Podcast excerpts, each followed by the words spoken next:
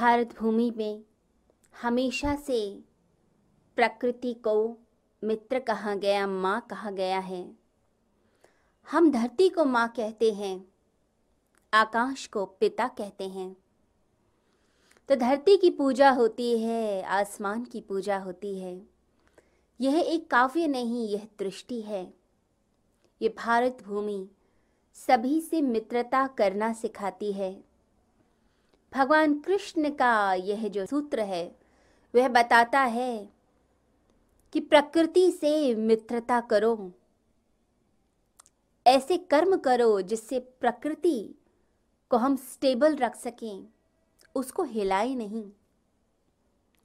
Waste ने, पश्चिम ने सदा प्रकृति से एक शत्रुता की है। वे फूल को भी जानना चाहते हैं, पुष्प को जानना चाहते हैं तो उसे भी डाइसेक्ट करके देखते हैं। बटर रसेल की एक बुक है कॉन्करिंग ऑफ़ द नेचर यानी प्रकृति पर विजय, वो प्रकृति पर विजय प्राप्त करने की बात करते हैं।